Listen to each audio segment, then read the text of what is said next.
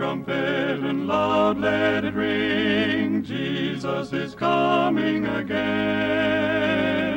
Cheer up, ye pilgrims, be joyful and sing. Jesus is coming again. This is the voice of prophecy, a voice crying in the wilderness of these modern days Prepare ye the way of the Lord.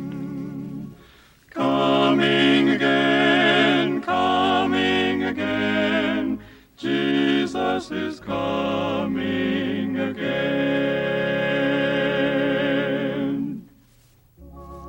From our Voice of Prophecy studios in Los Angeles, California, we welcome you to this half hour of inspiration and music, transcribed with the King's Heralds, Del Delker, Brad Braley, and HMS Richards, the voice of prophecy speaker.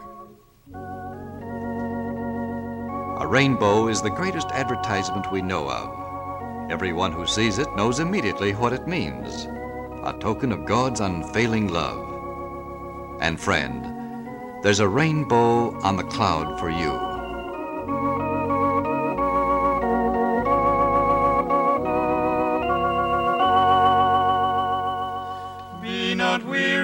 Cast down when the heavens seem to frown. There's a rainbow on the cloud for you.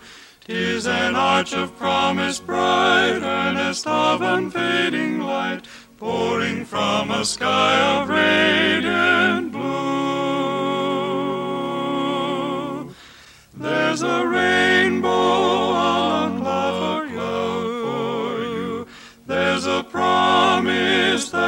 that is true and true. Yes, the storm will pass away. There will dawn a brighter day. There's a rainbow on the cloud for you.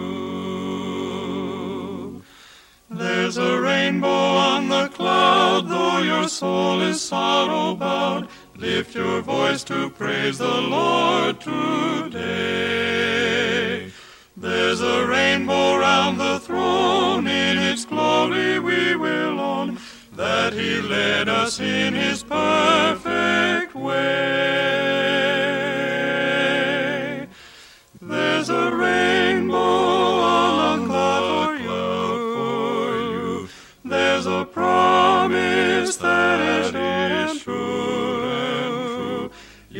the storm will pass away. There will dawn a brighter day. There's a rainbow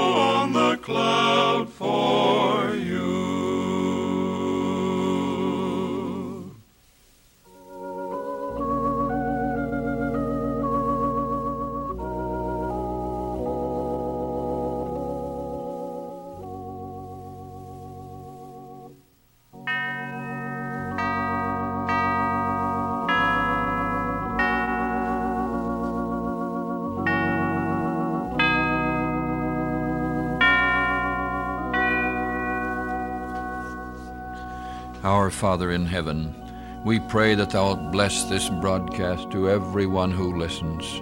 Send forth the light of Thy truth for this age, Thy message to all the earth quickly. We pray and bless every hearer in Jesus' name.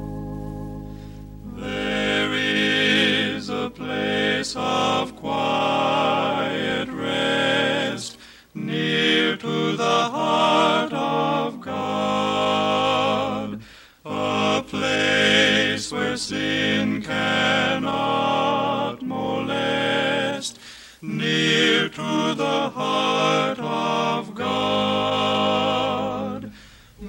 O Jesus, blessed Redeemer, sent from the heart of God, hold us who bow before Thee. Near the heart of God. Amen.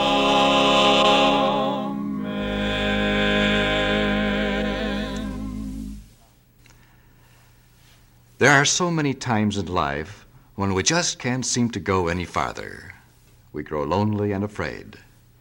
It will help you in times like that to offer this simple three word prayer Be thou near.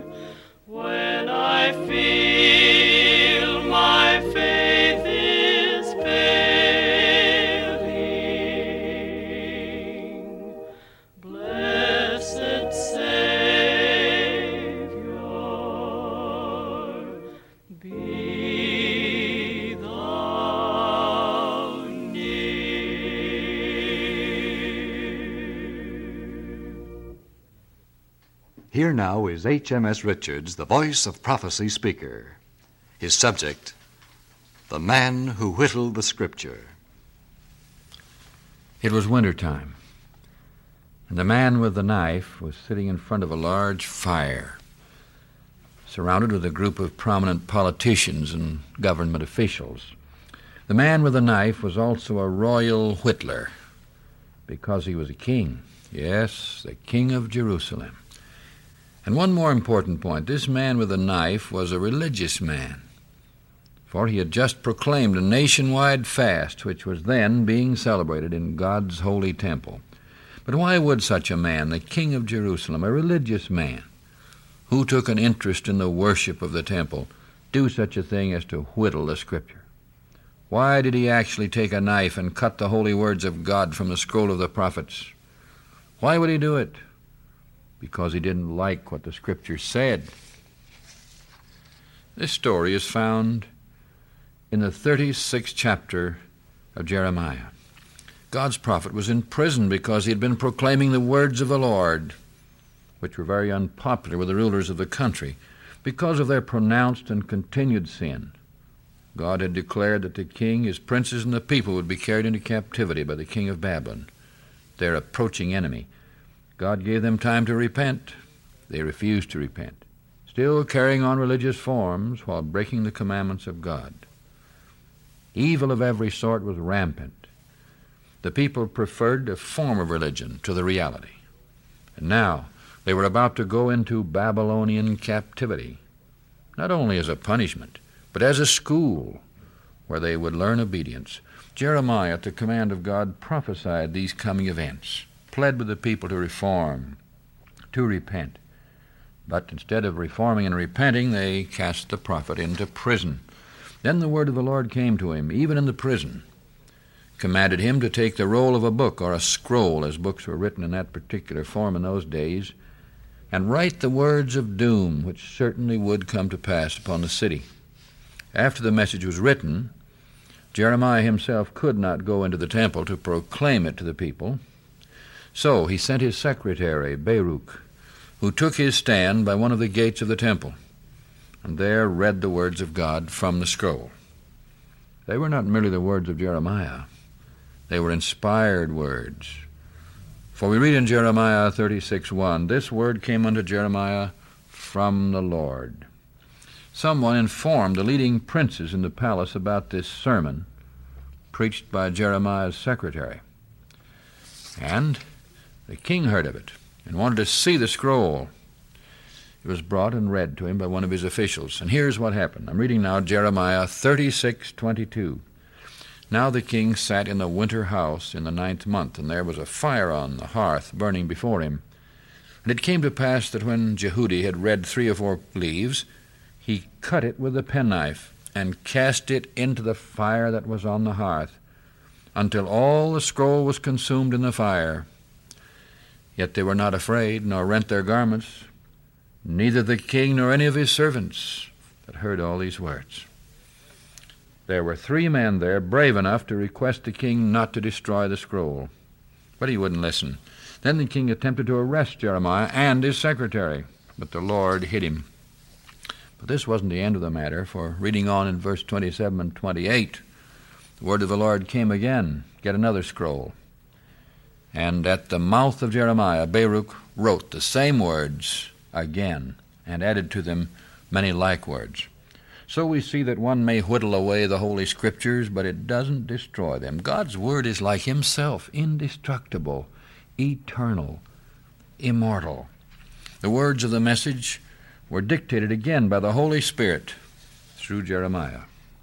In fact, the Scripture was enlarged, and in this enlarged Scripture was the prophecy that the king would learn God's Word after whittling it down and cutting it to pieces, that he himself would be a victim of the coming Babylonian invasion. Read it in verse 30 and that his dead body shall be cast out in the day to the heat, in the night to the frost. This king, Jehoiakim, was the son of a good man, King Josiah. He knew better. He knew the will and word of God. But he made his own political aspirations supreme. He had a strange career. At the age of 25, he was placed on the throne of Judah by the king of Egypt. He departed from the God whom his father had served, went back into idolatry. The king of Babylon defeated the Pharaoh of Egypt and demanded submission of Jehoiakim, which was given. A few years later, he rebelled against King Nebuchadnezzar. Then the Babylonian king himself came with his army and captured Jerusalem and bound the rebel with chains to carry him to Babylon. You read that in 2 Chronicles 36. It is said that he was carried in a cage with hooks to the presence of the king of Babylon, who was in his camp in the Holy Land. Evidently, the purpose of taking him to Babylon as a prisoner was abandoned. He died or was murdered, and his body was drawn along the ground and buried with the burial of a domestic animal, as the scripture predicted, Jeremiah 22:19.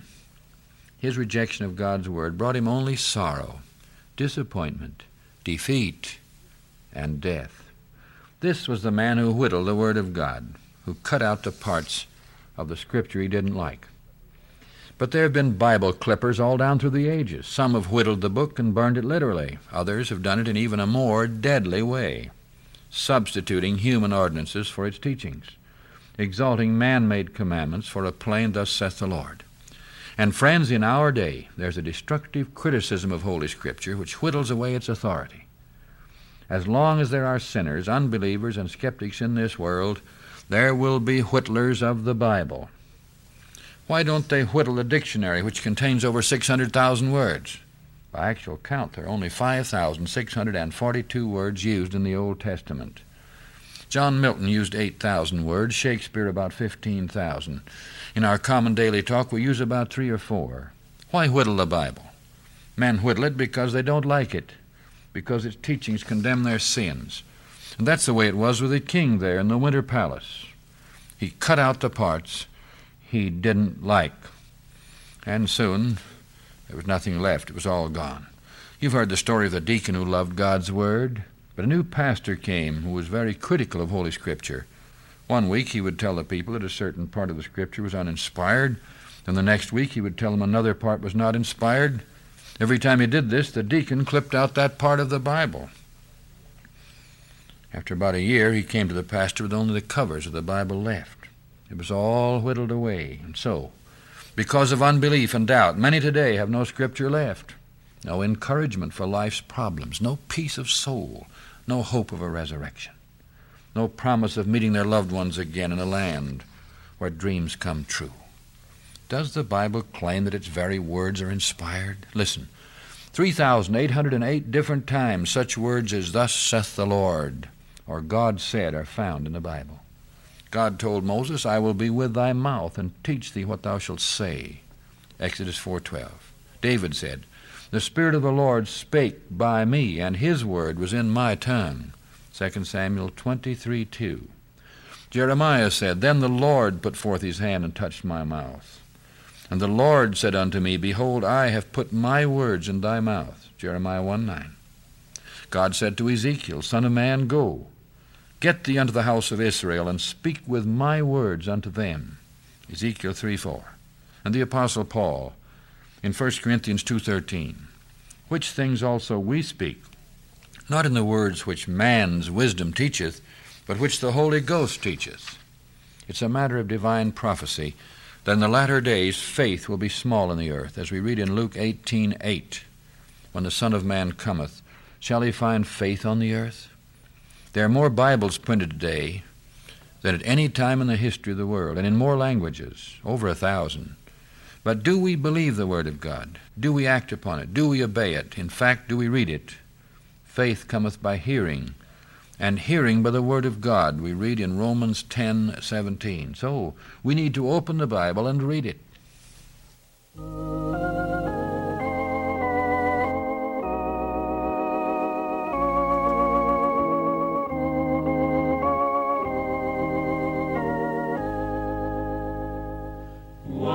Wonderful book called the Bible, lamp to our feet day by day light on our pathway to heaven, guidebook to show us the way. Open the Bible and read it, ponder its message so true. Find the great plan of salvation, why Jesus died for you. First, the Old Testament scriptures show how the prophets foretold that Christ would come as a Savior, story that never grows old.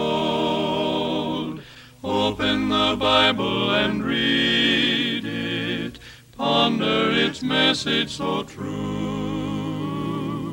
Find the great plan of salvation, why Jesus died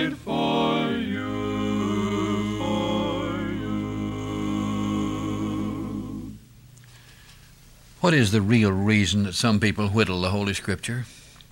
Well, the answer is in Romans 8 7. Because the carnal mind, that is, the natural mind that we have, is enmity against God. For it is not subject to the law of God, neither indeed can be. How can an unspiritual, unregenerate, unconverted heart love the Word of God, which condemns every sin of which that heart is guilty? The Word of God, the Holy Scriptures, outlived all its enemies. Remember this. Sharp knives have cut it, expurgated it, and hot fires have burned it, but it lives on and will live forever. Why do I believe in the inspiration of the Scriptures? That they're from God first. They bear in every word the evidence of their divine origin. They picture man exactly as he is. Second, the Holy Scriptures are indestructible. Third, the Holy Bible condemns our sins and points the way to a righteous life. Fourth, The prophecies of the Bible have been fulfilled and are being fulfilled.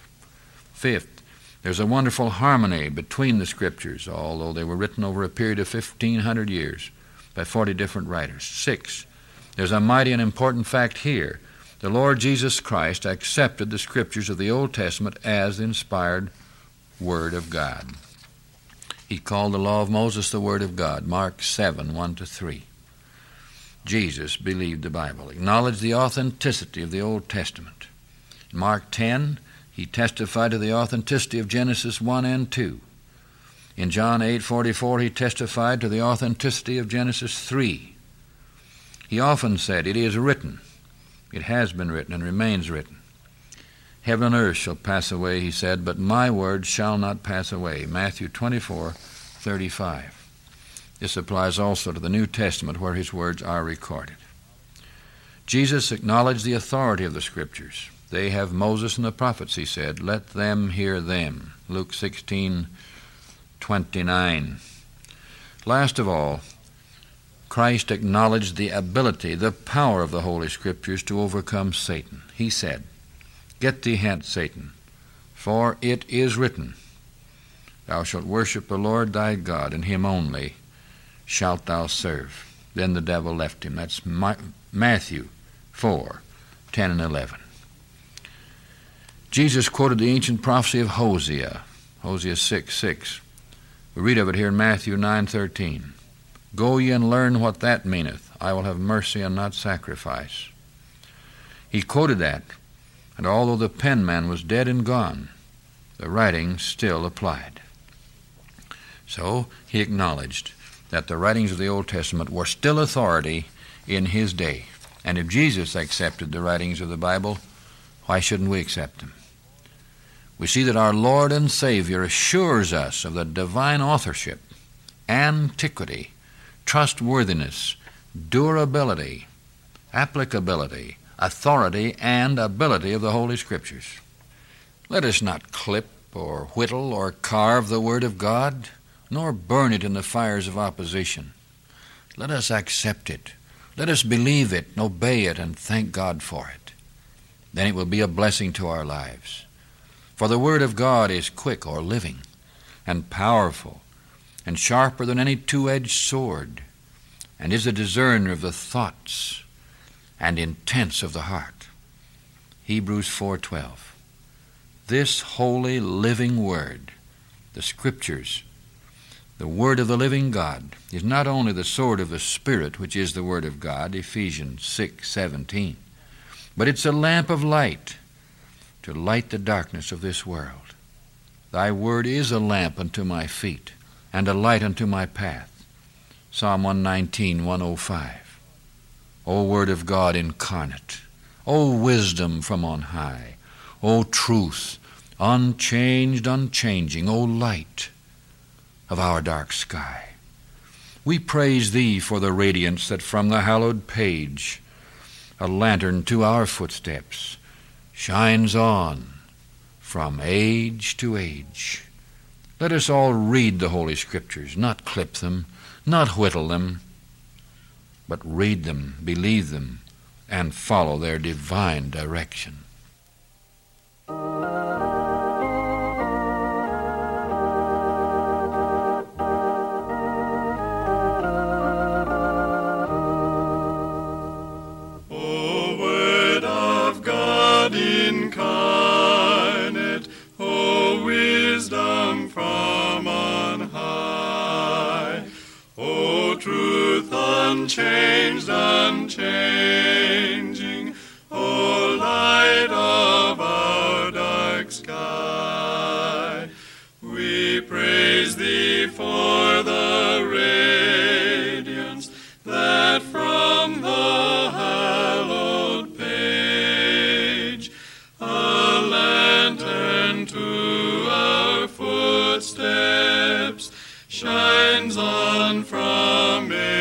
To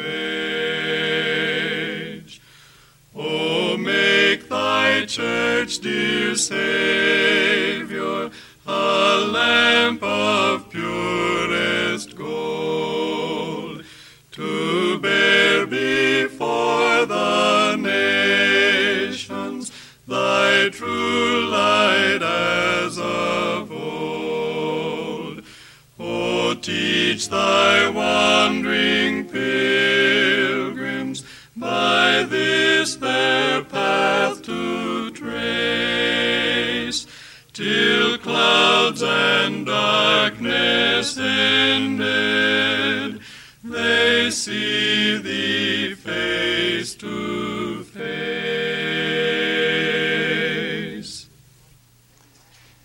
May we always remember that God is only a prayer away.